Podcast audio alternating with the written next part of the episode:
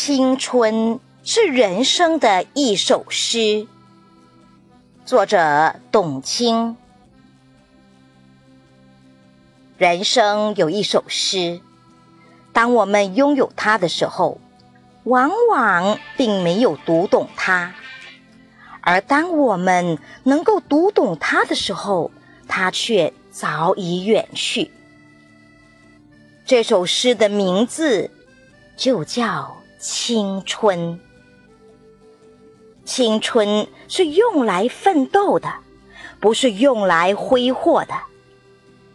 只有这样，当有一天我们回首来时路，和那个站在最绚烂的骄阳下、曾经青春的自己告别的时候，我们才可能说：“谢谢你。”